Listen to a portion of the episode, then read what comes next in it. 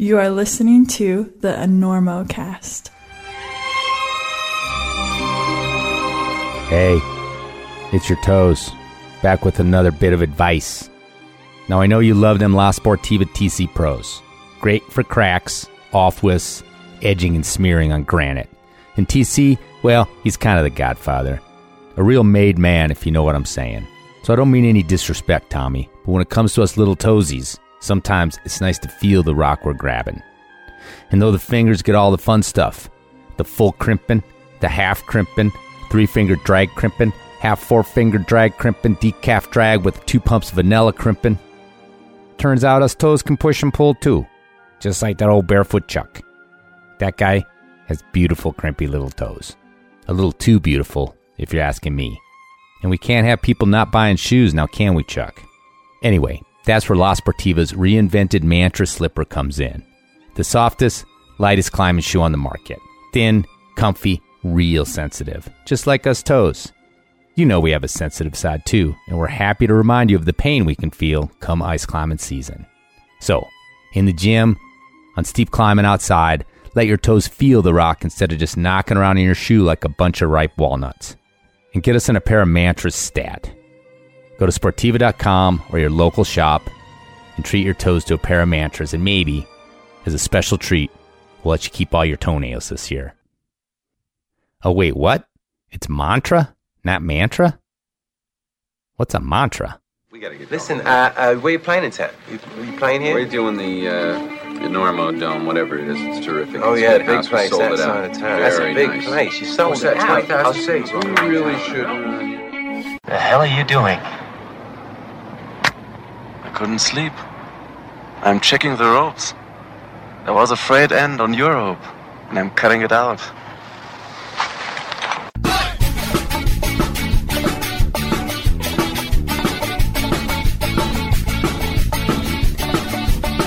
Good weather, bad weather. Now or later, anytime. Today's show is brought to you by Black Diamond Equipment, La Sportiva, and with support from Maxim Ropes.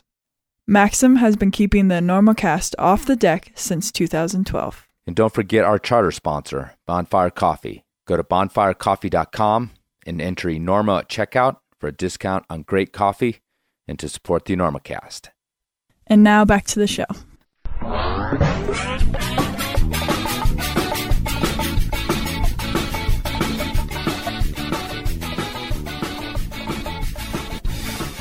Hello and welcome to the Enormocast. This is your host, Chris Kalous. It is September 30th, 2022, about 10:15 a.m. here in Colorado. And this is episode 250 of the Enormocast. A conversation with fellow podcaster Ryan Devlin. Ryan Devlin runs the Struggle Climbing Show. Have you guys listened to the Struggle? Relatively new offering in the climbing podcast world. And personally, I like a nice, cordial camaraderie, collegial atmosphere among climbing podcasters. I've had a bunch of them on the show. Some folks I had on the show before they were podcasters, and since they've become podcasters, I've helped out some other folks getting theirs started, giving them some advice, you know, of of dubious value. But more fascinating to me with Ryan is sort of the swerve in his background. His background is not deep in climbing, it's actually deep in being a Hollywood actor, a quite successful Hollywood actor. And you guys know how I love to uh, delve into those worlds, only peripherally attached to climbing that I don't know about. So we talk a lot about that in this podcast, as well as just kind of commiserate about podcasting and talk about Ryan's background with climbing and some of his philanthropic endeavors as well. Nice thing about these podcasts with other podcasters, other climbing podcasters, is it obviously makes me reflect on my own show, on the experience of doing it for almost 11 years now. I think it's coming up on 11 if I did the math right in December, and makes me the old guy on the block. But it also makes me examine what I'm up to, what I could change, what I could make better, and what I totally appreciate about doing the podcast. And of course, as I've said many times, the audience to this podcast is amazing. It's almost completely positive feedback from my audience. I don't get trolled very hard. I get, you know, obviously some level criticism, which is deserved. But very seldom does anyone just try to slag me off. And I've found that to be sort of amazing in the world of internet fare. Putting things out there on the internet usually results in at least somebody trying to slag you off. So I got to just shout out the appreciation I have for you guys as an audience, as a steady, solid audience. Yeah, love you guys, man. Love you guys. And by guys, I mean sort of the gender neuter kind of thing, like all of y'all, if you will. Everybody's welcome. Everybody's welcome. Not quite everybody.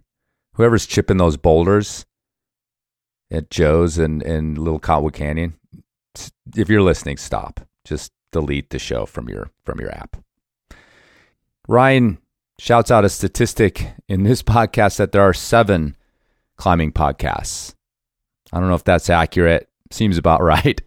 But uh, I look at them all as sort of a spectrum. You know, there's there's kind of what I do, which is you know personality driven at one end, and then all the way down to sort of technical performance training podcasts, kind of at the other. And I think the struggle shows up in the middle, a little bit of both. You know, he'll talk about hangboards, but he'll also go deep into people's stories. So somewhere in there, you've got uh, the struggle climbing show. Right now, he's got a show out with Tommy Caldwell at this very moment, friend of the Enormocast as well. Um, that's quite good. Tommy always brings it. We know that. He also collaborates extensively with Hazel Findlay. And anytime you have more Hazel Findlay in your life, your life is going to be better. So, yeah, go check it out. The Struggle Climbing Show on any of your apps. There's probably a website, but who goes to websites for podcasts? Like many blogs, they're usually woefully out of date anyway. At least mine is. All right, that's enough promoting somebody else's podcast on my podcast.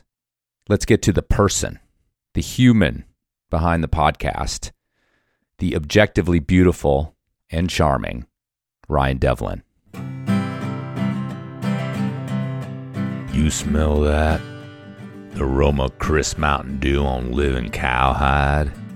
That dusky scent only means one thing. That's right, September is upon us. Getting up early to mend them fences all summer is about to pay off when them crisp temps let you pull down on holes smaller than a whisker on a tadpole. Dime Edge is to feel like Diez Pesos. They're significantly larger, look it up. And as you gallop into September with a twinkle in your eye and a spur in your buttocks, let Black Diamond be your trusty steed. They got all you need for pebble wrestling, sport climbing, and of course the best traditional climbing protection this old cowpoke's ever seen. If you ain't riding the range with a saddlebag full of Camalots, well, son, you ain't cowboy or cowgirl or cowperson. You get my meaning. So when it comes to poking cows, well, that's your business. But as far as climbing goes, nobody has you covered head to toe like Black Diamond. Check them out at blackdiamondequipment.com or your favorite local shop. And though I might have gone too far this time, at the moment, Black Diamond is still a proud sponsor of the Enormocast.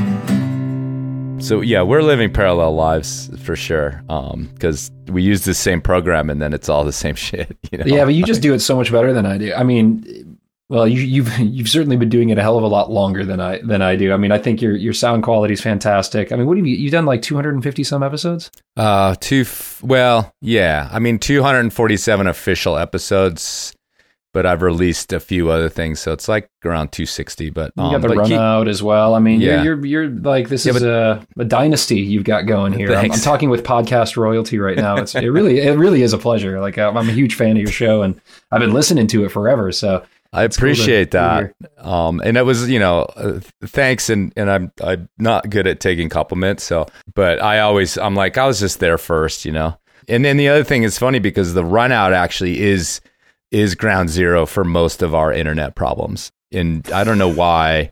I think it's, I think we record people in Europe a lot on that too. And that's, you know, as we were talking, we, we have a previous little conversation here about Alex Megos and your troublesome interview because of tech and we have the same problem because I mean, there's he was in the Ukraine. You said, yeah, I mean, on the show. so it was, it was pre-Russian invasion. It was literally like two weeks pre-Russian invasion. He was training in Ukraine with like the the Ukraine climbing team. It sounded great, but it well, I mean, like the internet was super super spotty. You know, like I mean, it, it just like we kept cutting out, kept cutting in, but we we did an entire fully complete groundbreaking interview. It was my it was my my Oprah Winfrey moment with Alex Megos, who doesn't do a ton of interviews. And Right. then uh, No, he's never responded to my messages. So Yeah, he well, and he told me specifically. He was like, if you talk to Kalous, like tell that guy to fuck off. Um, and so, and I and again, I would have I would have included that in the go podcast. pound a carrot. totally. You tell him where to shove this carrot. carrot. Uh, carrots for power. Um, but yeah, I get I get the I get the interview download afterwards, and it was like a two hour interview that just covered everything. It was so rad, and then like a good half of it was completely unusable, just Mhm. complete like snow noise, and and so I had to piece together that interview from from what I had, and so we literally like like the segues are fantastic. He's like, you know. Let me tell you about my hangboard routine. I love carrots. And we're like, wait a minute, what? Because there's like 30 minutes of shit that went in between there where he was talking about his hangboards. it's like a Yeah. mystery for the listener. You can piece Yeah. together what you think Sure. we talked about. There you go. Go back and listen now, and then insert whatever you want in between.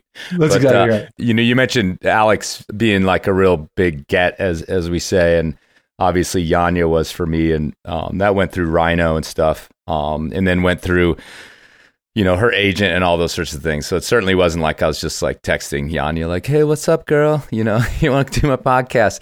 But um, But now you can.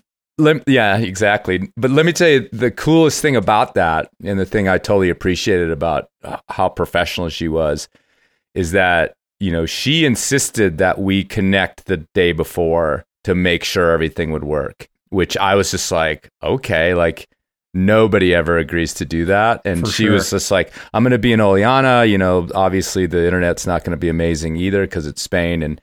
Yeah, so she, you know, we arranged a moment just to get on for five minutes and make sure it all worked. And I was just like, geez, that is such a dream boat, you know? Like, so Isn't that also just like Yeah. so emblematic of Janja? Like she's so Right. fucking good at everything she does. It's not a surprise that she's like the best at being a podcast guest as well. you know, like she flashes every podcast she's Yeah. on, and and well, yours is no yeah. no different. I mean, it was such a delightful interview. I loved the humor that she had. That kind of surprised me. Like you guys were just riffing. It was really well done.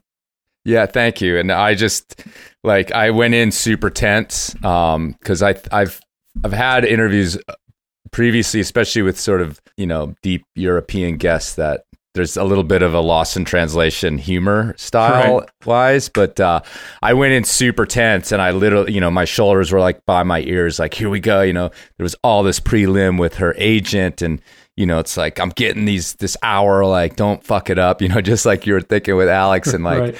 and then as we as we went along i just like fully relaxed and and you know and it was all her just like putting me at ease and and uh, i started you know and, and actually i think if you listen to it you can hear the arc where i'm i'm like okay now i'm gonna i'm gonna start you know using my funny humor what i think is funny and and she reacted and and i think by the end like the ending note of that thing was a total laugh line um, you know, where she's I made some joke about thinking of me, you know, for her next comp, or I, I Yeah. can't remember what it was, but it went out on like a full belly laugh that she did, and uh, yeah, I was just like, Jesus, that was gold. Like I was so excited, and you know, back to trying not to deal with compliments, but it was all her. Like I just like was poking around in the dark until she brought it, and um, yeah, it was such a pleasure. So Well, it doesn't surprise me because I, I, she she does seem like just you know somebody who's just awesome to work with and really cares and, and wants to do her best. But yeah, don't take too much credit away from yourself. I think that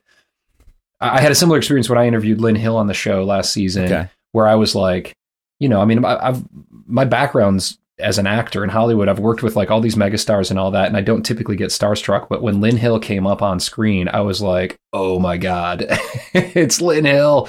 Like, and I turned into a total awkward, nervous, starstruck, you know, interviewer. And it was, it started really kind of stilted and, and rough and awkward. And then, and then she like put me at ease, which was great. So I give her credit, um, you know, for that and maybe similar to, to you with Janja. But then at some point in time, you got to take the ball and, and run with it. And, um, Yeah, that Janja interview was fantastic. Um, send her my way. You know, do do me a solid. What what have you done for me lately? Uh, not much. Um, you're on the show though. Oh, Let's good, just start okay. there. Yeah. Um, but the uh, and I've yet to do yours. So, um, although I don't think I fit in with at least your first season's guest, but um, we'll talk about Let's- that another let's, time. Let's see how this. Yeah. Uh, let's see how this interview goes first. Yeah. Okay. Cool. Okay. Uh, this is my this is my audition for the Struggle Climbing Show. All right. All right. Now I'm nervous again. Yeah. I mean, Lynn Lynn can bring like a pretty serious tone. she's got like this like kind of Buddhist air to her. I mean, like I Mhm. think she is Buddhist or, or kind of practices Buddhist, but yeah, there's like this kind of quiet confidence that could certainly, I think, come off as maybe standoffish to some or intimidating to some. I certainly was intimidated just because of the the size of impact she's had on the climbing community on my life, you know, personally as a climber. But then when we started jamming, like it was awesome. Like she just really she really um, enjoyed telling the old stories, but also talking about what was coming. And of course, with my show, we enter through a lens of struggle. So like every question I ask is like, where have you struggled with this? Where have you, you know, training or mental game or whatever. And so, you know, it, it, it wasn't like, hey, Lynn, tell me about when you fucking styled the changing corners or, or whatever. It's like, tell me Mhm. about the struggle of doing X, Y, Z. And so, yeah, it was cool. I, I, I learned a lot you know through that through the season and of course like i just struggle all the time because i'm kind of just like a mid-grade shitty climber and so it's always good to connect with people about their struggles when they seem like they don't struggle Well, let's uh let's move on to talking about you a little bit, and and we'll talk more about your show too, because I want to. I kind of want to know why the hell you do it, but Yeah, so does my uh, wife. you know, yeah, there's a lot of stuff going on. You know, um, uh, you sent me an email, mentioned a couple philanthropic things that you do. The acting was interesting. You know, I just popped over to the IMD. Is it IMDb? Is that yeah I am- movie yeah. database yeah, and it's just I mean it's it's a sig- it's a deep and um you know lasting acting career and you know and then there's this climbing thing there's you also have a family um and you just tossed in podcasting into that you know for the hell of it I suppose Right. or, or we we can sort of get to that so um you're living in LA is that right um, no not anymore i'm actually living in kentucky now louisville kentucky Oh, right. um, i'm in la quite a bit you know for Sure. meetings and work and that kind of thing but we had our son my wife uh, and i um, we have two kids we got a, a Mhm. seven year old boy and a four year old girl and when when our son was born we were just like, we got to get the fuck out of LA. Um, Sure. And she grew up in Kentucky. Her family was here. Um, I grew up in Michigan. My parents were there. My sister lives in Australia with her family. And so Kentucky kind of seemed like a really good destination where we could have four seasons and actually afford a house and, you know, like just like live what we, the childhood that for our kids that we had, you know, when we were growing up. Mhm, And, um, and then it just just so happened, of course, that the red is day trippable from you know where we're at. So it kind of you know it kind of worked out, and um, been here for f- five years now, and love it. It's it's rad. I don't know if, how much time you spend out here. There there isn't a whole lot of crack climbing here, and uh, in the no, I mean I've been to the Red. Um, part of my youth, I grew up in Cincinnati, Ohio, and so we were just across the river. And Totally. um, and some some of my earliest kind of like camping memories come from the Red, um, which is sort of interesting. Like definitely right in where the climbing is. Um, I can't tell exactly where we were, but I clearly remember like rock walls everywhere. But this would have been in like the late seventies, so you know it was only probably the few really really deep tradsters that were even in there if anything was getting climbed for real um way Yeah, pre-sport climbing the before the sport climbing boon and Porter yeah Jarrard and you know Chris Snyder and all those guys who who set a million routes there. But yeah, I mean, military wall might have been. Now it's probably even pre that. Yeah, it was just all like the trad stuff around there. no i mean sport Yeah. climbing bolting was like non-existent um then so but anyhow right. it wasn't on our on my radar anyway we were just we were just hiking around but um i definitely have some distinct memories um also some some rock that they used maybe they still hang glide off of um I mean, Cloud could- Splitter had like a, a great trad route that went up it, like it's, it still does. Yeah. Um, there's Indian Staircase, of course. There's Natural Bridge. I mean, that's Mhm. that's probably where you were like hiking and camping. Yeah. it's awesome. Yeah, I go down there with the kids, like Yeah. you know, not to climb. We'll just like hike to waterfalls and It's Mhm. super beautiful. I, I had no idea. First of all, like this is how clueless I was to like the climbing scene of Kentucky. Is when I learned how to climb, it was it was out in L.A. and it was like at it was trad on Tahquitz and Suicide Rocks and J Tree and and like didn't do much sport at all. And so I was like, oh yeah, I think like there's like this little area called Red River Gorge out, and then it's like 2,400 routes, and you know it's epic. It's like a sport climber's paradise. Um, so I, I got into sport climbing more once we moved here than than when we were out west. I was I was mostly just doing multi pitch.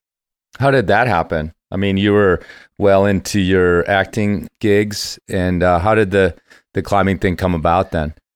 Yeah, it was um it kind of just like born from like necessity. Like I was I was making my living as an actor, but I had also started this company called This Saves Lives, which is like a give back food company. We sell like delicious snack bars and kids crispy treats and kids bars and that kind of thing. We're in Whole Foods and Starbucks and a bunch of places. Um, it, it's grown into this this big thing. At the time, it was a very small thing, and it was a way to try to like make an impact on the world. And so it's like a give back company. For every product we sell, we donate life saving nutrition to kids around the world. And so me and some actor friends started that to want to do like a little thing that gives back, kind of like Newman's Own, and then it like grew into this.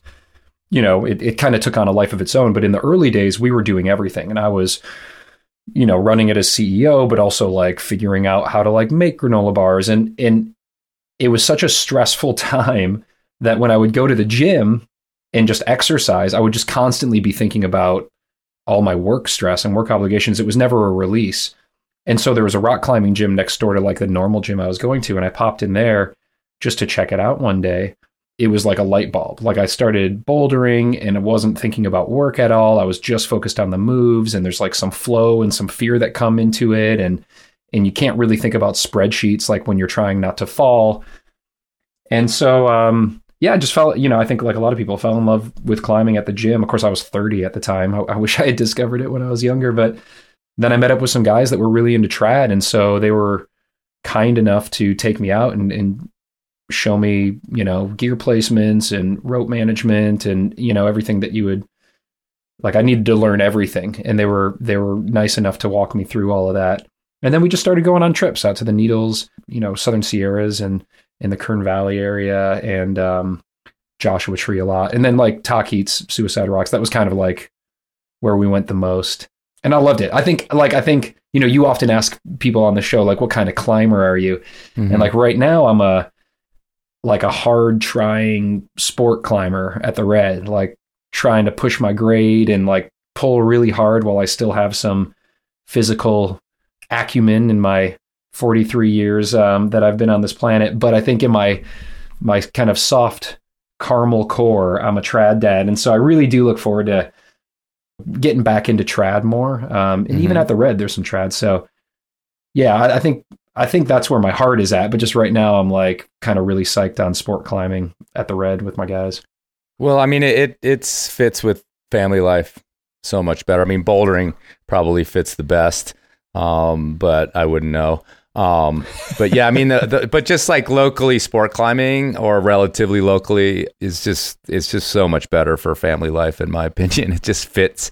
You can go out for the half day and get worked and like, it's not such this big ordeal. You're not going to get home late if you don't want to, all those things. And I don't know, I'm, I'm so stuck in it right now, but also like so loving it. I mean, there, there's this thing about me kind of like, not giving up, but putting my sort of big root trad dreams on hold that's actually been really like you know freeing and like i don't you know because i also you know i i identify like i'm a trad climber and you know i'll be the first one to tell you about it if you ask you know kind of bullshit and it's nice to just let that go finally and be like i've done it i can go back to it it's just not fitting with my life at the moment and i'm at i mean single pitch crack climbing that's also works but as far as like big big trips to big routes and stuff. Um, yeah, just is great, you know. And and once I let that go, and I'm like, I'm just a freaking sport climber, and I love it. That's awesome. Do you do you bring? uh, Because uh, like sometimes I'll even do that. Like I'll bring my kids with me, and they'll just play in the dirt while I'm you know climbing for a half a day, and then we'll go like hike into some waterfalls or whatever. Like, is that? Do you, do you do that often with your son, or do you just try to pop out, focus on your climbing, and then get back before dinner? Well, the the truth is is that um, our kid who's six, he has some special needs, and he's just not quite there yet as far as like being independent on his own. Um, and we we've kind of started to dabble in it and and get him. I mean, you know, we've done the sort of three person thing where someone's always hanging out with them, but yeah, um, it's it's still always a little bit, or has been a little bit, uh, uh, trouble that maybe it's not necessarily worth. And also, I've been like, well, you know, is is he really enjoying this? Is this something that he's into, and are we just sort of dragging him around? But we're we're starting to move back into that mode, I think, of right. Um, but it's hard to break. Once once we got out of it, you know, it's sort of to dip our toes back into it um, has been a little tricky because we just, you know, you just get used to one thing versus the other. So yeah, don't get um, me but wrong. yeah, we're- I, I would much rather yeah. not bring my kids with me. They always find a way to ruin Ascend or the day or, or whatever. I just I do it out of necessity sometimes. You know. yeah, totally.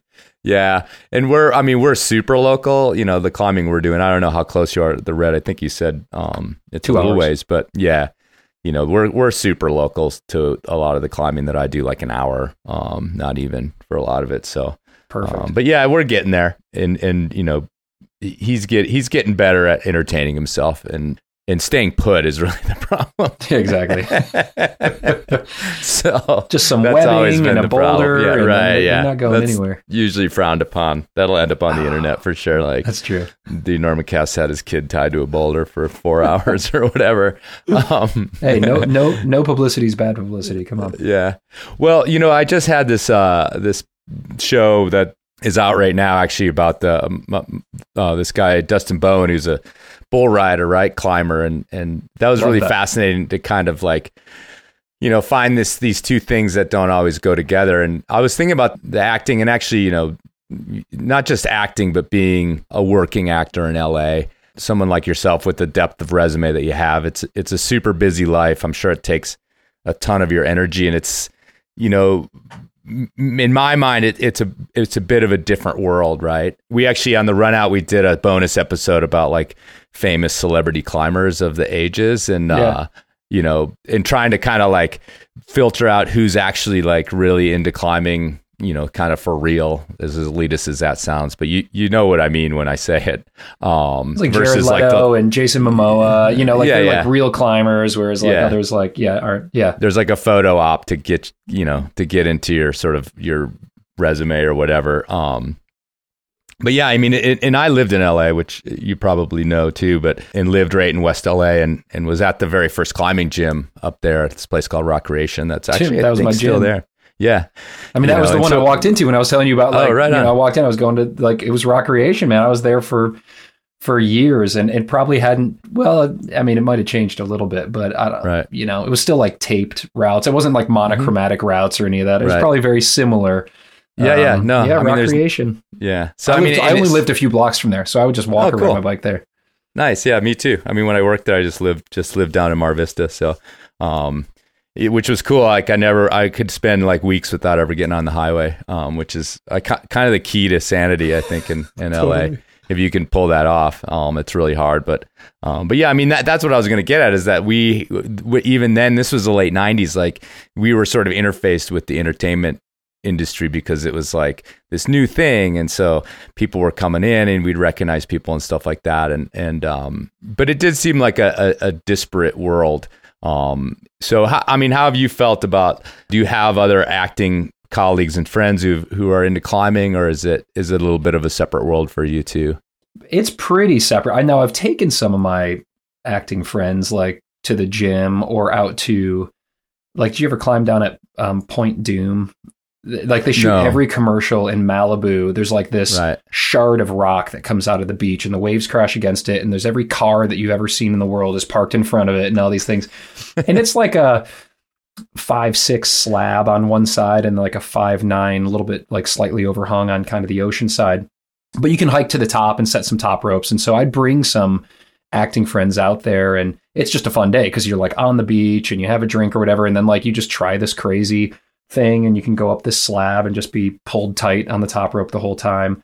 But I never found any actor friends that were like seriously into it. My buddy Patrick Adams, he was the star of this show called Suits, and then he did um, the right stuff on National Geographic, and you know, really, um, really talented actor. We did a movie together a while back, and just became buddies, and um, I got him into into climbing. So I'm actually trying to get him out here to um, the Red, or we're talking about maybe meeting in Vegas, which is just like an easy stop for kind of anyone, and um, maybe take them up like solar slab or something like that you know like pretty chill kind of multi-pitch there. I think that goes five seven five six five seven somewhere around there. Um, but now it's like the celebrities that you see at the climbing gym are climbing celebrities. Like you know sender one opened up over there near lax and i've seen honnold there and jimmy chin and momoa and it's like whenever anybody comes through to do a press junket like they kind of go through there whereas like Rockreation is you know still this sweet little like neighborhood gym. They're probably not getting the big celebrity draws anymore.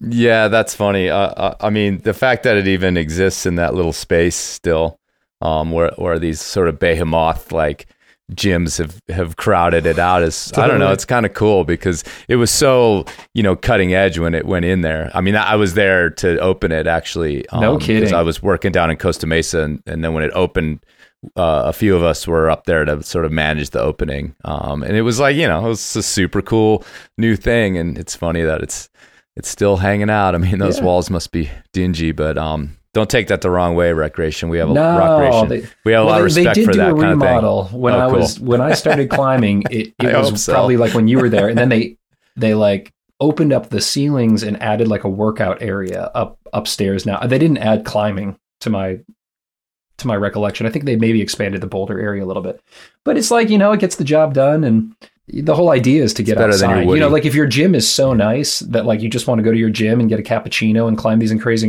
incredible routes, like there's less of a motivation to get outside. And I think you know the whole point of climbing in a gym or training in at all is to prepare yourself to go outside. So it kind of pushed me outside, which was nice. You know, I, I kind of like um almost feel like I, I should go Maron. I'll Maron on you because I'm I'm as interested in the acting world um, as I am as sort of your climbing world. So let me let me go back a little bit and and you know how did you get into acting? What were you like as a kid? To to you know to like you talk about struggle like on your on your your podcast with climbing, but you know there's nothing that's lower percentage than trying to kind of make it in Hollywood. You know, I mean that's like just a known fact that it just chews you know 90% of the people up and spits them out and it's such a theme of that that road you know so what made you you know the kind of uh, the kind of kid or or young person that was like I am gonna do this you know on the you know I just imagine you on the dusty road you know waiting for the bus with your little satchel and you know your mom in like a you know a floral dress, like waving goodbye with a tear in her eye, kind of thing. Right. It's like, yeah, it's like it's nineteen. It's the Dust Bowl all of a sudden. Right. Exactly. Uh, yeah, exactly.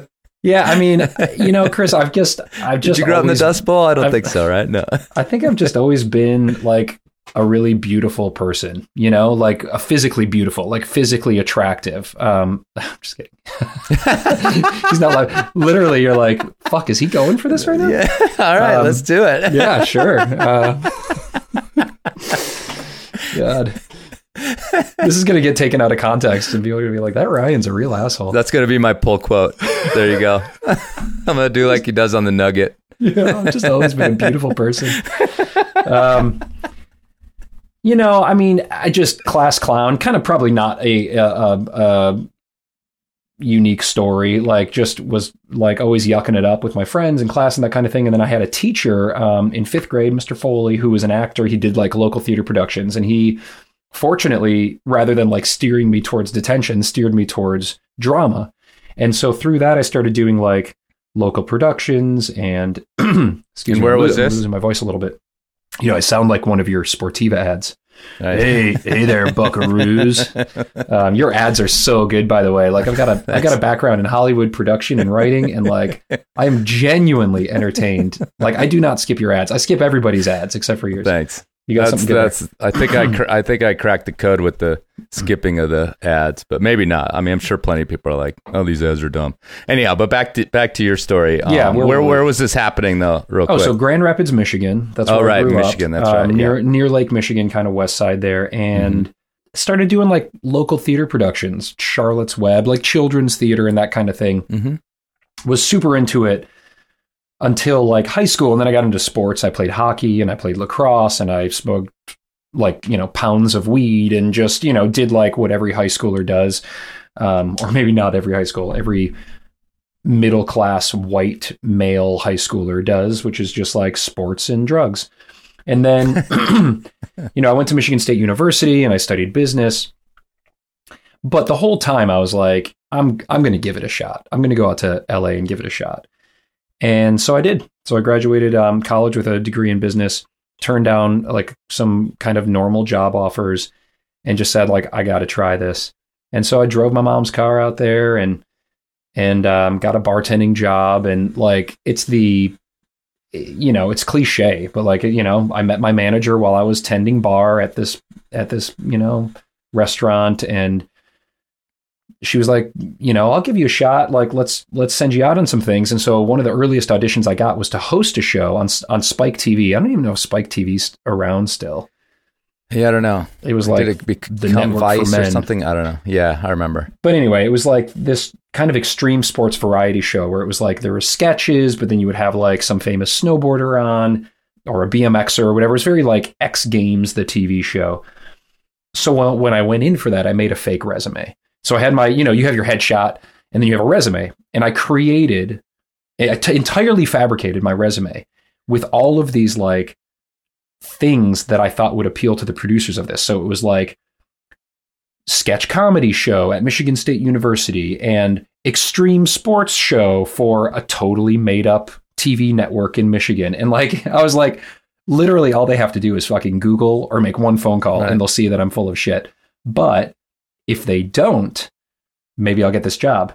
And they didn't. And so I got the job. And so then after that, after lying my way into my first job, then I, you know, then I actually had some tape and like a real resume. And so then I just built from that, you know, getting little guest starring roles. And, and I guess like if I had like a big break, it might have been this show called Veronica Mars that starred Kristen Bell, who's a friend of mine. And, and we actually started that company together. This right. Lives.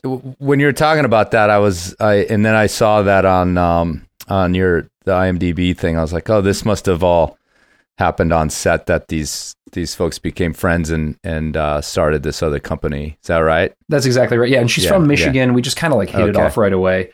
And she's the hero of the show. And then I, I was brought in to play the bad guy. But so I met Kristen kind of like it was just like it was good laughs because we would have these scenes where we were like fighting or like she electrocuted me and I punched her and you know, and then we would just like hang out. And so it was a cool time because at that time when you're in your early 20s and you're doing a show and we shot down in San Diego so we were all in a hotel like you just kind of would hang out with the people that you would work with and so it was like being at camp the relationships formed under that short amount of time were very rich and deep because you were just with these people constantly so yeah kristen and i became good friends on that and and that show really is probably what helped me like generate a bunch of momentum for the other acting work that I got. But still, like such a struggle, like st- such a grind. It was never easy for me. It, it's not easy for me. Like I still audition for a hundred things a year and book one or two.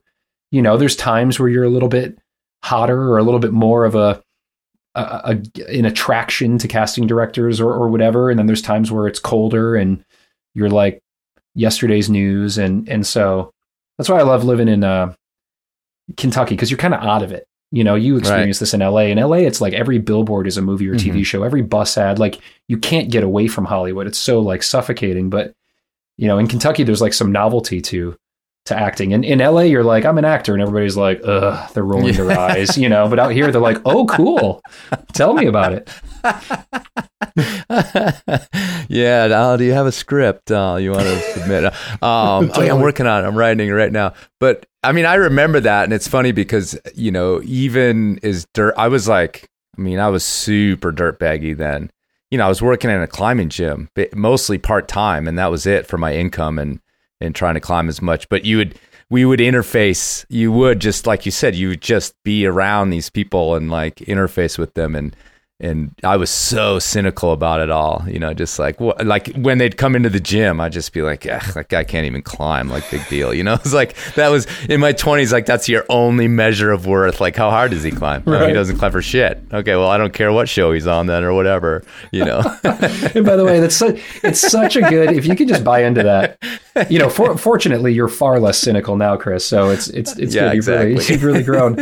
Uh, again going back to the theme of your show the struggle climbing show and you you you talk to people you know about failure uh, as much as you talk to them about success Uh, in fact more so i think. And you know going back to that Megos interview you know he talked about that how it's like no one hears about the the 100% of, or 99% of failure. They only hear about the sends and you know it's the, the acting thing is the same. We only see we don't see the 100 auditions. We see the couple things that you got. Right. but th- the thing that's interesting about it and i think is is unique and makes people who are who have gone through what you went through um, and are going through in a sense um, although you're you know you're re- reasonably successful now is is a is an armor that I think is super impressive. And you know this the amount of rejection kind of even puts even writers and stuff to to shame you know the amount of ej- rejection they get which is legendary right?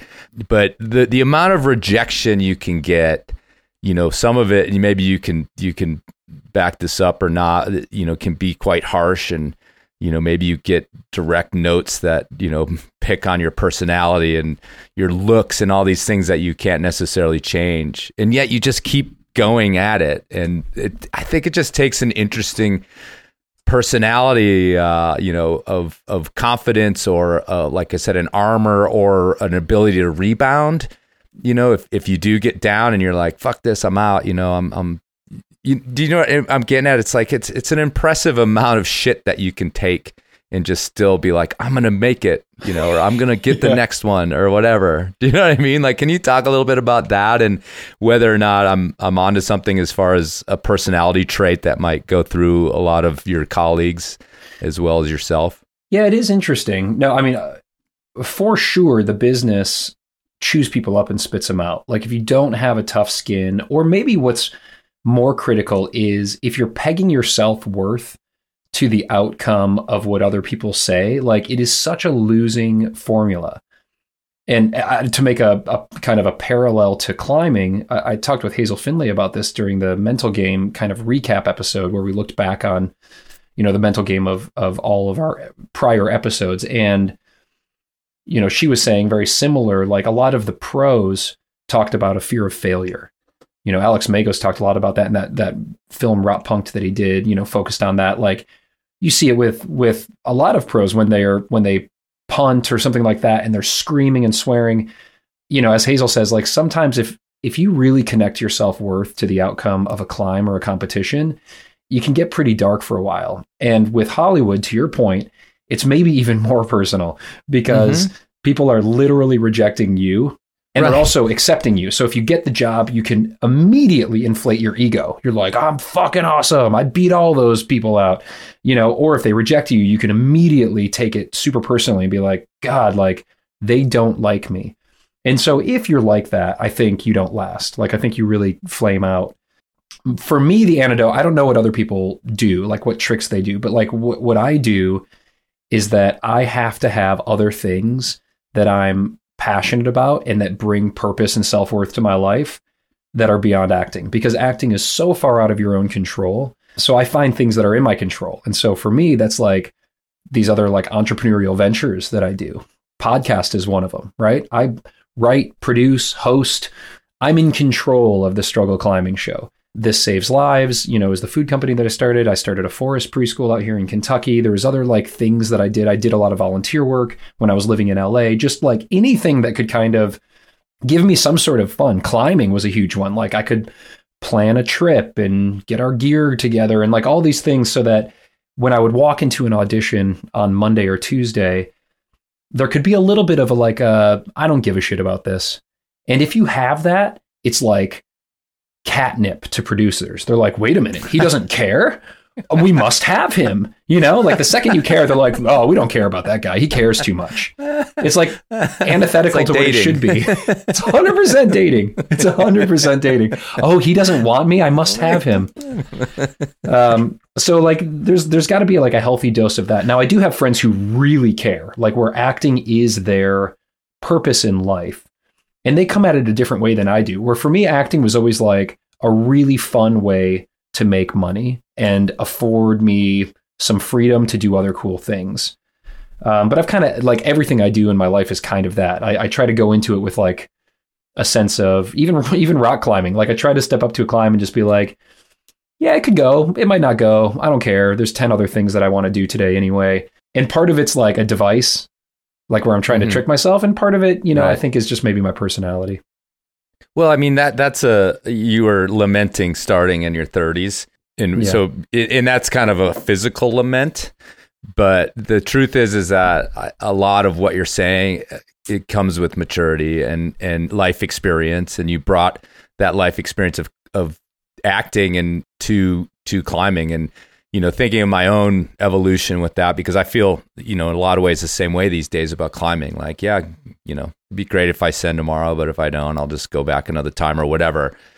That didn't necessarily exist for me in my 20s hmm. when I was more angsty. So you know just to you know you, you talk a lot about mental training and with with your show.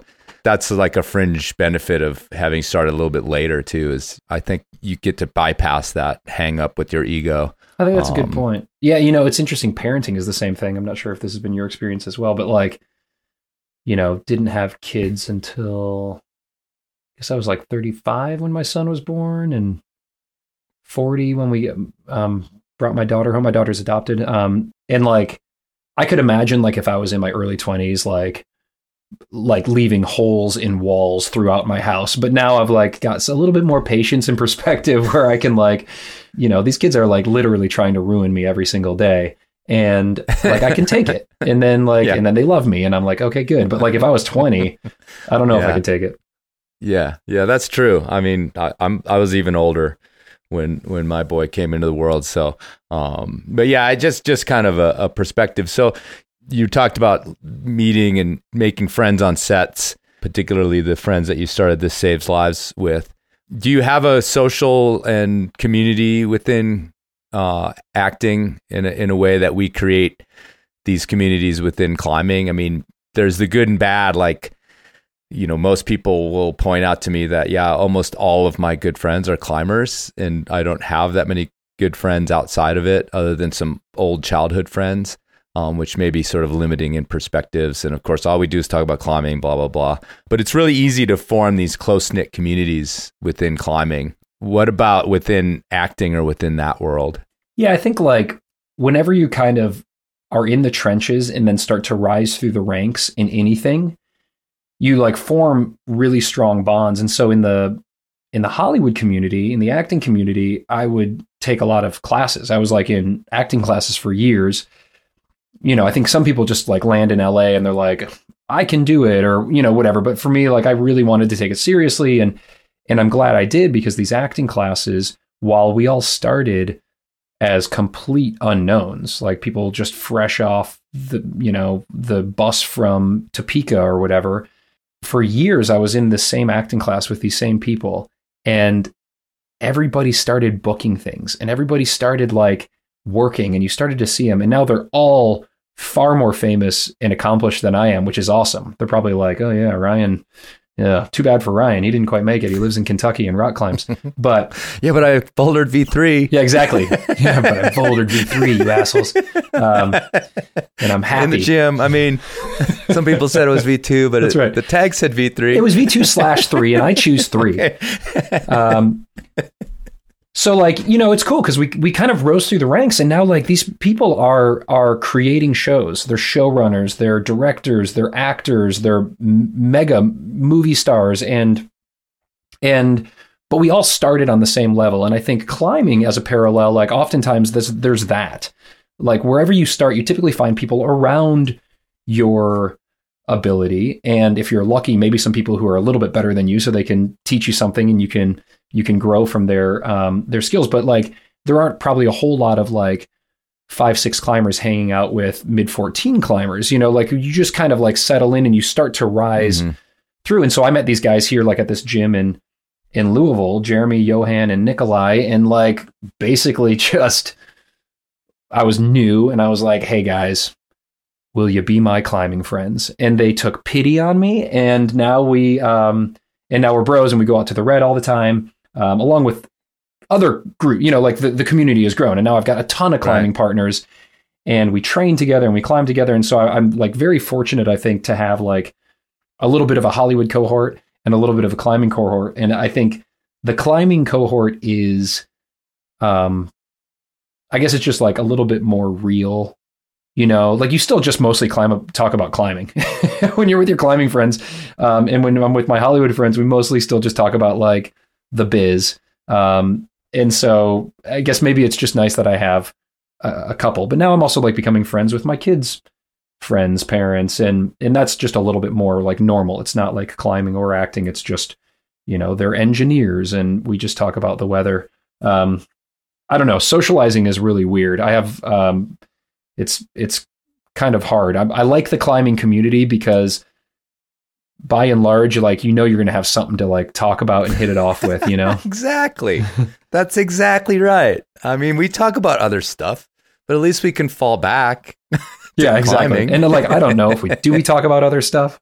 Uh yeah, sure. I mean, you know, I I I always whenever I get home with my from a trip with my buddy Corey who's who's 51 as well and uh Steph's always like, "So what'd you guys talk about today?" I'm like, "I don't know, stuff."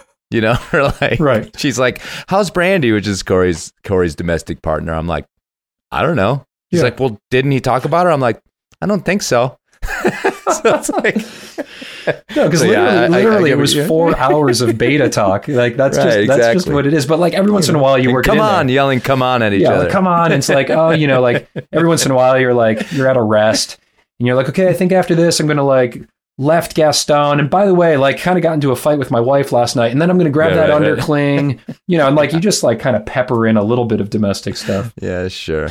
Um, did you meet your wife out in L.A.? I did. She's um, Oh, cool. way out of my league. She was best friends with my sister, who was also in LA working in the business. And um, I just never thought I had a chance with her. I like I she's a few years older and she's a very successful um, screenwriter. She she writes movies. She's you know so talented and beautiful and I'd, I'd known her for years, hung out with her for years, and was just always like, not a chance, you know. And then one day, like I was single and she was single. We were always in different relationships. At like it mm-hmm. would never was even a possibility. And then like one day we were both single at the same time, and we were like, let's go for a hike just for the hell of it. And then six months later, we were engaged. It was like Oh. immediate. As soon as we knew there was chemistry, because we had known each other for so long, we were like, obviously that's a cool person, or we liked each other, we knew each other, and then like as soon as there were chemistry, we were like, oh, it's on. So it's great. And so as she she's a writer, so she can kind of write from anywhere, and so you know, living living here in Kentucky wor- works out. It was also nice that she wasn't an actor. I dated a lot of actresses prior to meeting Kara, um, which is just what you do as an actor. Like you're on set and you meet someone, and then like all of a sudden you're dating because it's just kind of like the formula. But it's really hard. Like two actors, there's just like too much ego and insecurity in one relationship to handle. You know, it's nice to have a screenwriter and an actor where we understand each other's worlds, but we're not mm-hmm. in each other's worlds. So yeah, it worked out really well. When when you guys decided to move out of LA, I, would imagine that there was some consternation, or maybe other people saying like, "What are you thinking? You know, you're gonna like it's gonna be the end of your careers or whatever if you move to frickin' Kentucky." You know, which Totally. I can only imagine what your non-Kentuckian acting friends think of Kentucky. Um, and they're mostly right. They literally But, think uh, that we're neighbors yeah. with Mitch McConnell. They're like, "How's Right. Mitch doing?" Uh, I'm like, "There's cool people. I promise, there's cool people." yeah. Um, but yeah, I mean, what was the consternation? I mean, because it, it feels, I think when you're there, it, you know, it's the hub and it feels like if you step outside of it, you're going to be forgotten instantly and that's the end of it. Yeah, I mean, I pretty much was. Oh, bummer. That's why you're not a podcaster. Yeah, exactly. Like I'm making these big podcasts. It's almost bucks. as exciting. It's almost as exciting.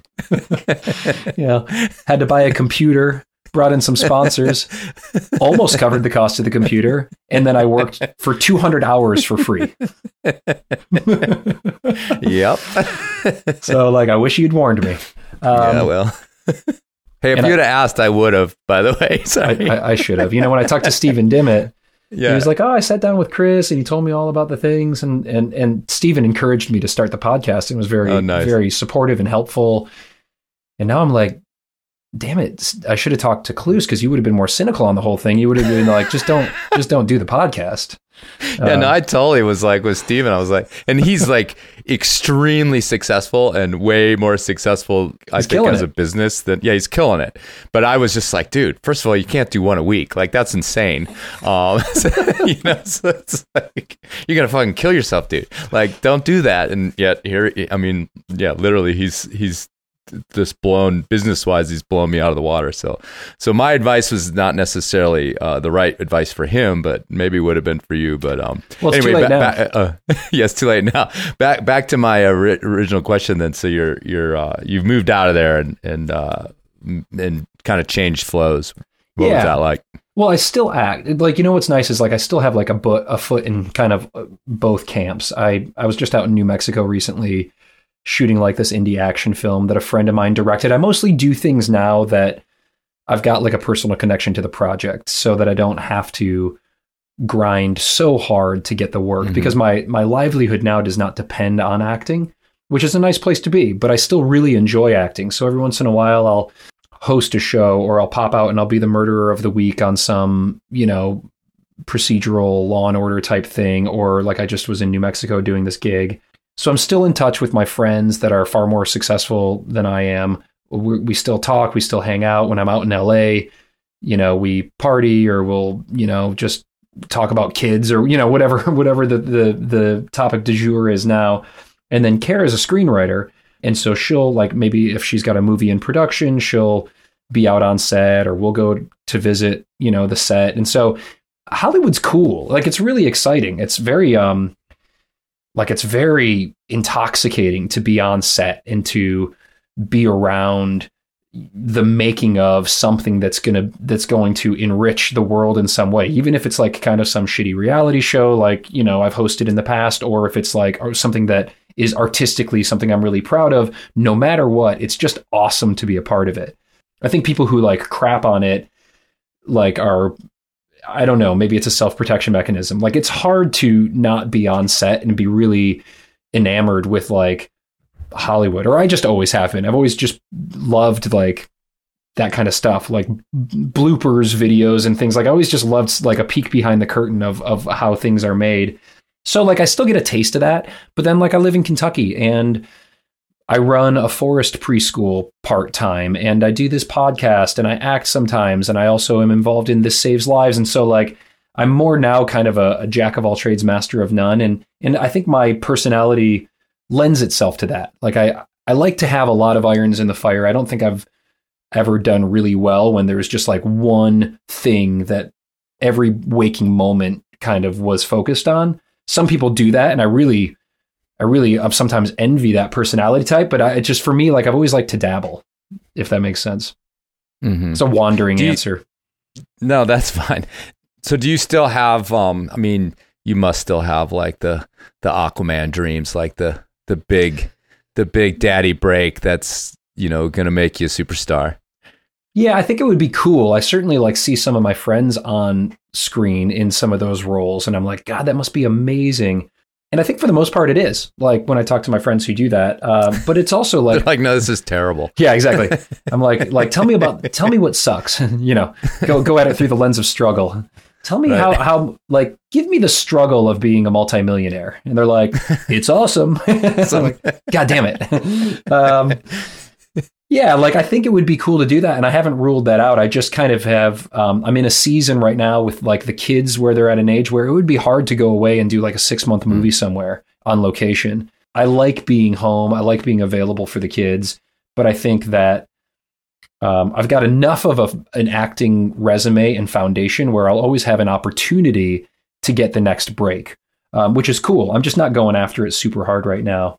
You know, the podcast. I'm just waiting for that big podcast break. Yeah, the big podcast break That's is right. around the corner. This is it. Um, it's happening yeah, right yeah. now. This is The enormo break. The, enormo bump. Yeah. Yes. Yeah, yeah, it's coming. Yeah, that just means you you're going to be able to link, get a better link on your next uh, go. That's all you're going to get. Maybe get. I'll take it. Um, I'll take I'll take the credit for it though. Anyway, all right. So let's let's do the podcast a little bit more. You know, you got all this stuff going on.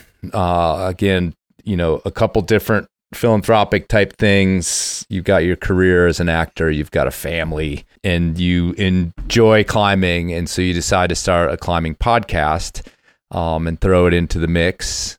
A little bit about why and um, and and maybe start to get in all, all the joking aside about monetary uh, compensation. Uh, you know what what are you getting out of it? Oh God, I mean nothing monetarily. So we'll Yeah. start there. But you We'll know, put maybe, that away. maybe one day. But that certainly wasn't the motivation. the motivation was, I mean, I, I've become really serious about climbing in the last you know handful of years. I always loved it. I was always passionate about it. But like I've become very serious about wanting to maximize the return that I get out of putting into it. Like I've been very focused on trying to train and rise through the grades. Like I said, while I'm kind of still am able to, to some extent, climb these really steep routes here at the Red. And so I've consumed a ton of climbing content, podcasts, and of course, like all the senders and, you know, dosage films and this kind of thing. And in listening to every podcast under the sun, I started recognizing that there wasn't one that that was like scratching the itch that I had, which is something that was, you know, pretty short form, formatted and focused like in a way, in maybe a more scientific way, if you will, on um on climbing, like training and performance.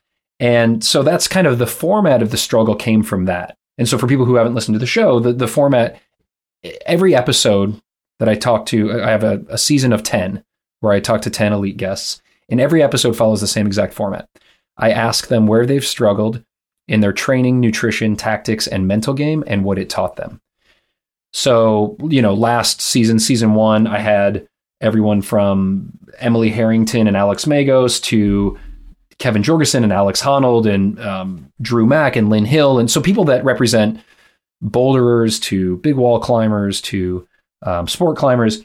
And they all answer those questions. Where have you struggled in your training, nutrition, tactics, and mental game? And then at the end of the season, I bring on four experts, an expert in each one of those areas, to look back and say, okay, were there common threads here? What are some patterns? What can we as like normal climbers learn from where the pros have struggled? And and the the entering point is, of struggle just came from like I just struggle as a climber. I've just always been fascinated with struggle. I've always liked taking on things where the odds are kind of stacked against me. We talked about acting and, you know, like entrepreneurship and all of that. And so, you know, kind of the common misconception is that, well, you know, Emily Harrington doesn't struggle with big walls or or or Alex Honnold doesn't struggle with mental game or Alex Johnson doesn't struggle with finger strength. And then you, you get into these conversations and like the answer is like, of course they do. They're humans who want to do the best that they can. And so they struggle just at a different level than we do. And so um, if I talk to my climbing heroes, 10 of my climbing heroes, and everybody's climbing heroes to some extent, I'm sure, and, and find out where they struggle in these areas and what they've learned from that, can I learn from that? And can an expert help us to learn from that? So, like Dr. Tyler Nelson looked back on training and found patterns from all of these pros' struggles in their training. And Eric Hörst looked back at tactics, and Caitlin Holmes looked back at nutrition, and Hazel Findlay looked back at mental game. And so then we started to glean at the end of the season kind of some big takeaways where I think we normal climbers might be able to kind of level up our our training and our performance and our mental game. Um, and that's that's what I wanted when I was listening to all these podcasts. I also wanted something that was pretty short, so all my episodes are less than an hour because I'm pretty busy, and so it takes me a long time to listen to a three hour podcast. So I tried to take all those things and, and bake it in, and, and um, people seem to really like it. You know, I don't know. I got season two that's coming up soon, and, and another big lineup of names, and and hopefully you know takeaways and struggle. But I just wanted to contribute something to the climbing community, honestly. And so like you know, I've got some sponsors where I get some free product and a little bit of money to help pay for like the computer that I've talked about, but that's not really the name of the game. Uh, I'd like to make more money on it. I'm I'm putting a ton of time into it, but it wasn't um, a means to income. It was a means to just try to make something that I hope has benefit to the community and and for me, like just honestly an excuse to be able to talk to some of my climbing heroes and and nerd out over climbing for a little bit. You know, when you you entered into booking these shows, you know, it's always kind of surprised me like who you can sort of get just by like shooting a message to versus like who has various um you know various kind of layers you got to go through and sure.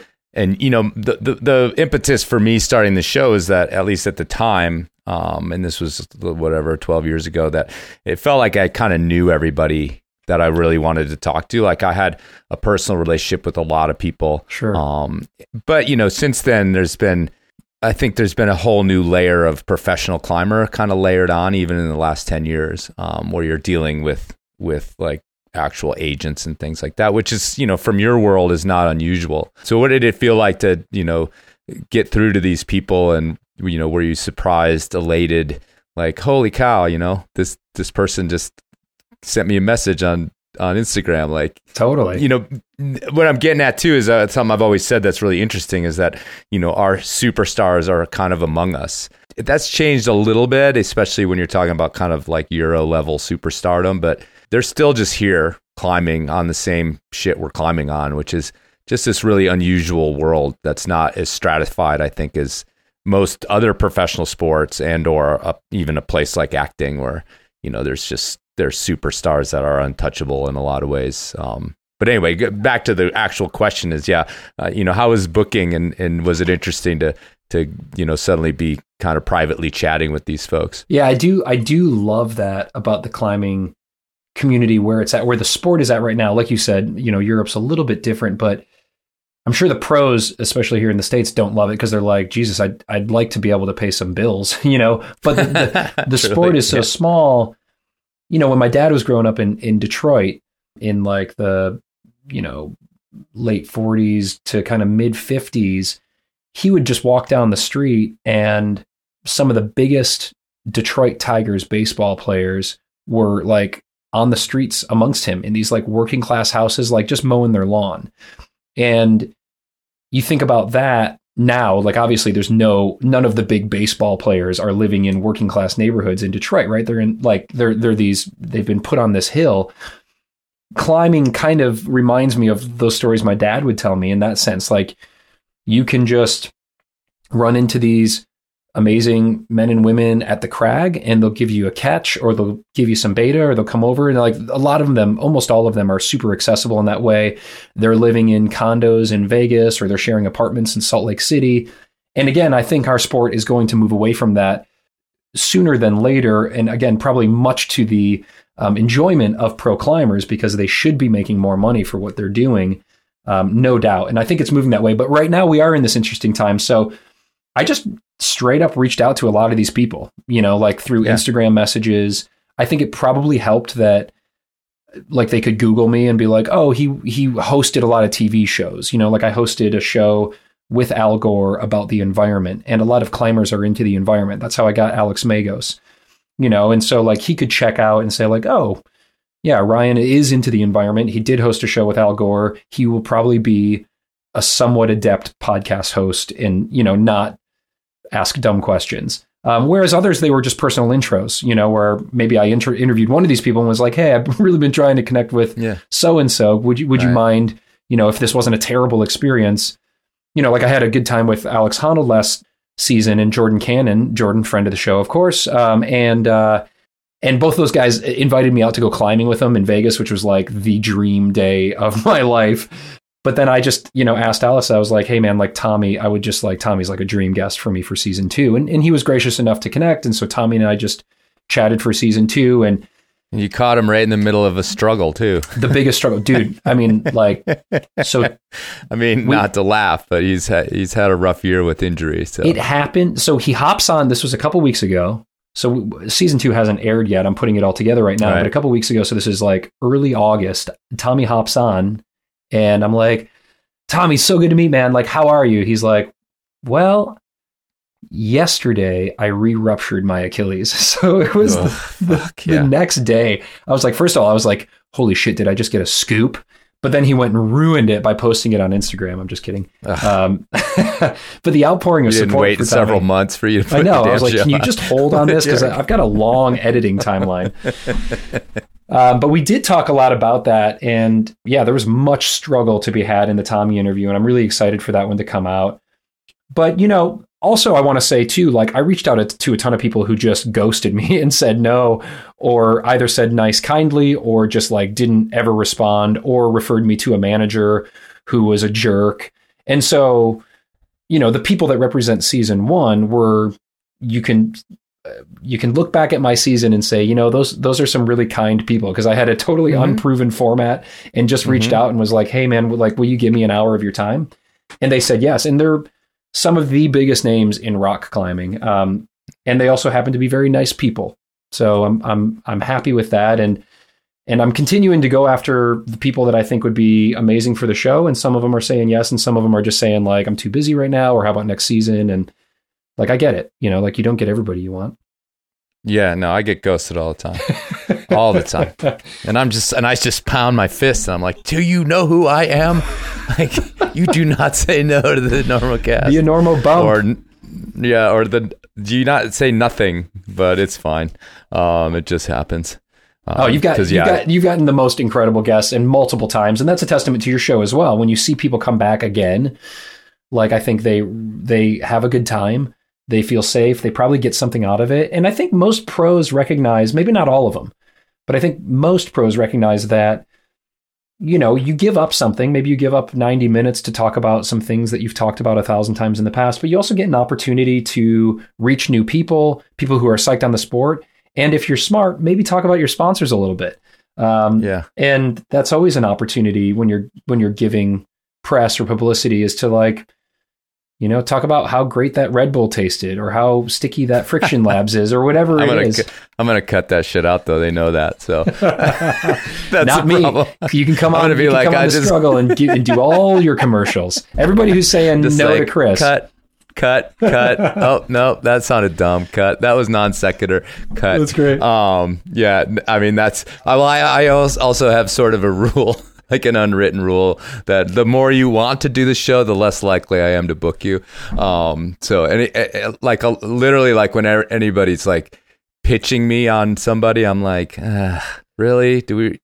Okay. you should be a Uh, casting it's- director out in uh, hollywood you would do great yeah, exactly. Yeah, exactly. oh you But- want this No, I mean, oh, I, yeah, you- oh, no, it's a pass No, well, uh, can I get back to you? Um, or I, I do the ghosting. Not, not really, but it's always like, well, we got to talk about something besides that. You know, like no one's going to want to hear about that. So, Well, you were very Um, generous yeah, to invite me on the show here. I, I appreciate it. I, you know, I just noticed that um, we haven't been recording. Is that normal or? Uh, yeah, dude, don't even. That's like, have you done? You haven't. You probably haven't done that yet. You haven't been in the game long enough. oh God, have you done I that? have. Have you done a full Oh, yeah, interview fuck yeah. without pushing record? Uh, you know, no, like twenty five minutes. Oh God, worst nightmare. dude, it's well, get ready. It's gonna happen How if do you, you- do it long How do you enough. break that to the guest? you blame it on them, don't you? you just you just do. I've lost a couple. Um, got overwritten oh, on or the SD card like uh, you know fell apart or whatever. Oh. Um, but yeah, it's it's all survivable, dude. Um, you know, it's just part of the game. You you you. I mean, you're you're in the business. Like, how much fucking useless footage do they shoot? Um, bef- you know. So anyway, but uh, uh, back back to the the thing I was getting at. It, it you know, I, I'm curious because you know, new podcasters, I get a lot of questions about it, and uh, I know that it's also tricky you know, to be, you know, when I was like first starting it, my problem was simply explaining what a podcast was. Like that was like the first part of the the pitch was like you're doing a what now and it's a what now.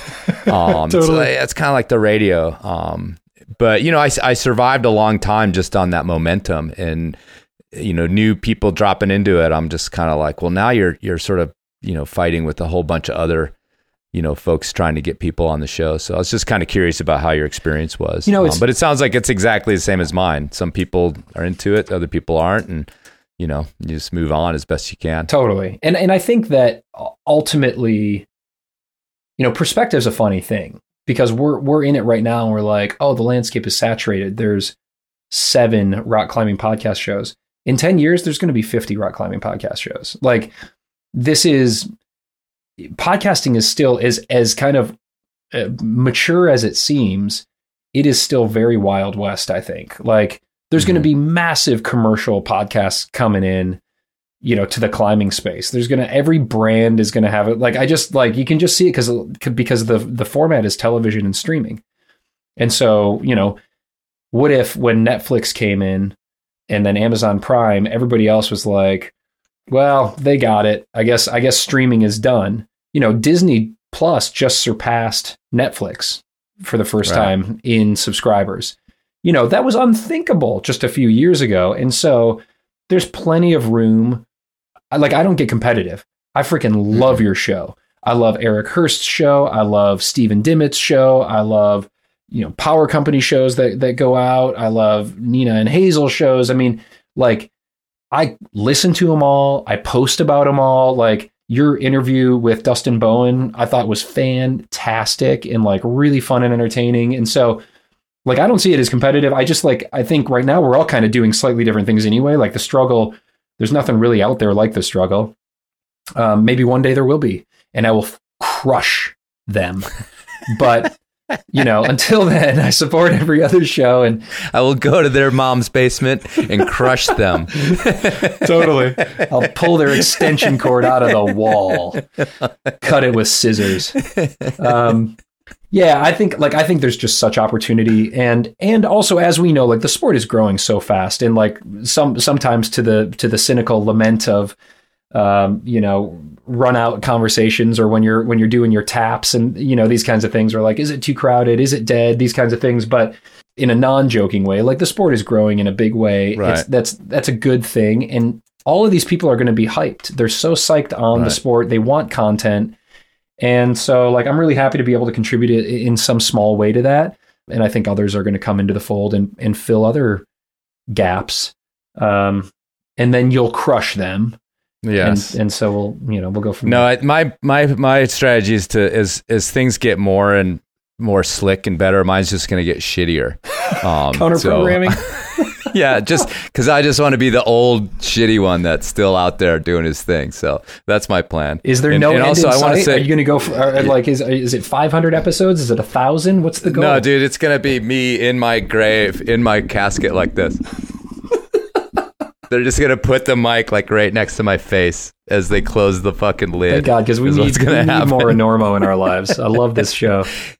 And I want to say something. The runout doesn't complain about the climbing crowds nearly as much as the Access Fund does. So um, I'm just going to say that. Every freaking update I get is like, everything's fucked. Yeah, it's falling apart. The crags are ruined. And we Hammocks. don't stop. People, the hammocks are overrunning the crag. Get the get the hammocks like, you guys, relax, relax. There's. It Um, rained let me ask nine you what. days ago. Don't climb on the rocks. It's been nine days. Oh, don't get me started on that. I know. that's, a, that's a Um, trigger word. you're talking about you know moving from trad to sport and you know performance and things like that so you know what what is your what is your sort of pipe dream at the moment um uh, with the trajectory you're on um as far as climbing is concerned you know you've made it this extremely important part of your life you know you're probably doing what we all do which is gathering time when you can to thinking about the project when you'd fall asleep and all those sorts of things um Yeah. yeah what what's your little pipe dream at the moment as far as is what's next or what's uh, your goals Focusing on the fall. So, kind of short term goal. I, I'm uh, is and this is a big goal. This this one may not happen this fall, but um, there's this route called Easy Rider um, at the Red. That's a 13A, um, and so it would be my first my my break into the 13s. Um, now I've only climbed as high as 12C, and I've only done one of those. So again, it's a it's a stretch to for me to do it. But I've been training hard, and I think I can do it. But I've got a bunch of other routes for the, for for the fall that I'm excited about that are from the 11s up into 13. It's not really about chasing the grade as much, except like it's a little bit about chasing the grade. So we'll we'll see. I'm you know 43 years old. I got two kids and two jobs, and I want to get out once a week at minimum and um, see what I can what I can take care of on these steep Red River Gorge routes this fall. The big dream, like kind of like the long lens dream, is to do some cool multi-pitch, big wall, and like expedition stuff. I just I just love being like I love the exposure. I love being out. I love being like unplugged in a way. And sport climbing, I think probably for the next five years or something like that, if I were to just put like a, a guess on it, if I could push it kind of like solidly into the mid 13s, like I think the best grade, people tend to say the best grade at the red is 13B.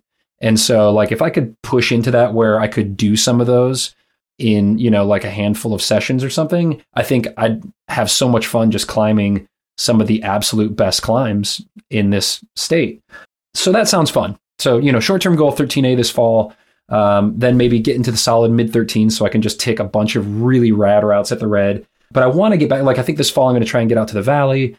Like I'd like to get out to the Bugaboos and and I don't know maybe Utah um, this winter. I was talking to Tom Randall. Uh, you know he's going to be out there and I'm going to have him on the show. And I just uh, I want to I want to get back into crack climbing. I want to get back into like multi pitch and and maybe some big wall stuff. So yeah, I don't know how to do that though. Like I, I just like I just need to find more friends who are into that and and just make it a priority. And right now, like you said, with the family, sport climbing is eh, kind of a nice way to schedule the day and the week, and I don't have to be gone for two weeks. So Mhm. um, if I can get out and do like just stay sharp with my placements and anchor building and these kinds of things, just try to keep that muscle a little bit sharp. I think there'll be a time for that when my kids are a little bit older and I can go do some adventure stuff.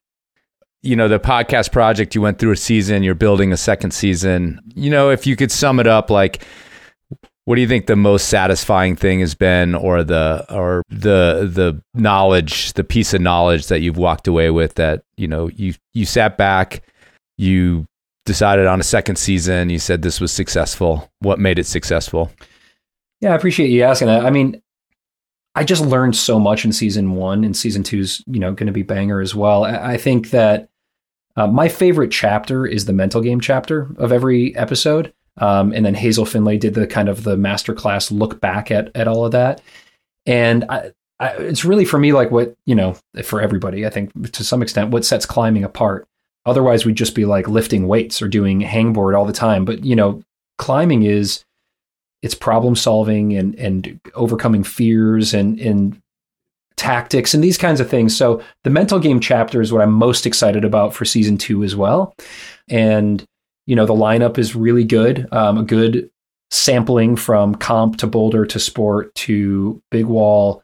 The, the the takeaways are are really great in training, nutrition, and tactics. But I think mental game is um, maybe what's most exciting for a lot of climbers. But I think maybe the overall, the overarching big takeaway is the first question I ask everybody is, what's your relationship with struggle?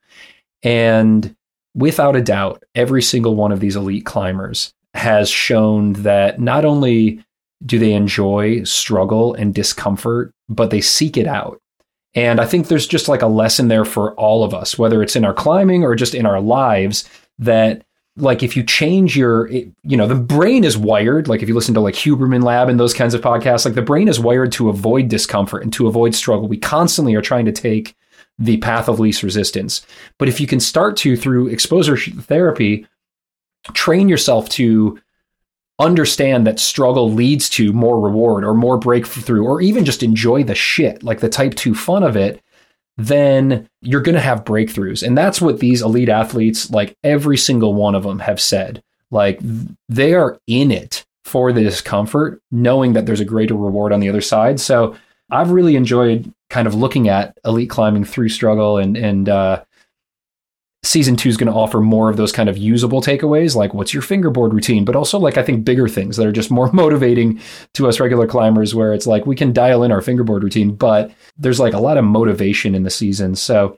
yeah i'm really psyched about that. And you know maybe i'll get to um, climb with some of these people again like i did in, in season one that's just like a real treat and and a dream as well i'd like to climb with you too chris let's get out and do some stuff one day that'd be that'd be such a dream man yeah the western slope rules come on out and um, if you kind of end up in the desert you know I, i'll definitely pop over i, I have a relationship with tom as well and um, love climbing on the same stuff he's climbing on out there in the desert so Yeah, I'd just be watching. We could do that easily do enough. Thing. I'd have to. I'd have to find something far easier. But um, yeah, this is really, uh, really cool, buddy. I appreciate you having me on and, and chatting. I look forward to having you on the struggle. We get to crack open your noggin and and look at your life and you're climbing and you're podcasting through the lens of struggle. uh, that'd be a lot of fun. I'm in. Yeah, great. Thanks, man.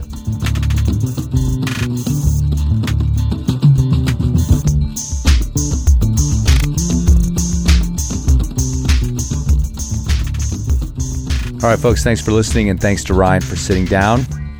Nice professional connection. He knew what he was doing, used the equipment, the program, no technical issues, which is rare connecting on the internet. So I appreciate that. Also, a nice rapport. Let me think. Guy was like giving me a hard time right off the bat. Very enjoyable. Once again, if you need more climbing content, check out the Struggle Climbing Show wherever you get your podcasts. Great one out right now with Mr. Tommy Caldwell. Today was the last day of September. How was it for you? Did you send? Well, next climbing pun, Rocktober, is up. Are you ready to rock your Tober? To send your rocks in Tober? Is there a pun for November? No sender? We need to come up with one because actually November still is awesome. So December kind of starts to suck unless you like ice climbing. Anyhow, hope you're getting out there. Hope you're fit, having fun, getting good weather, and of course, checking your knots.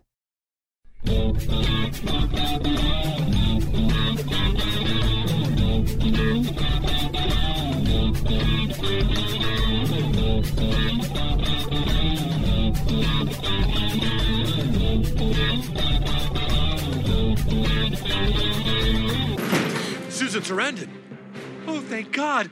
We have to stop the ceremony. Kim Jong il is mad. Here, let me loose. I'll show you where the theater is. All right. No, Chris, stay away from her. Fuck you. She wants to help us. No, Chris. She's acting. I am not. The others tied me up because I wouldn't go along with their plans. Your skills are fading with age, Miss Sarandon. You shall die a peasant's death!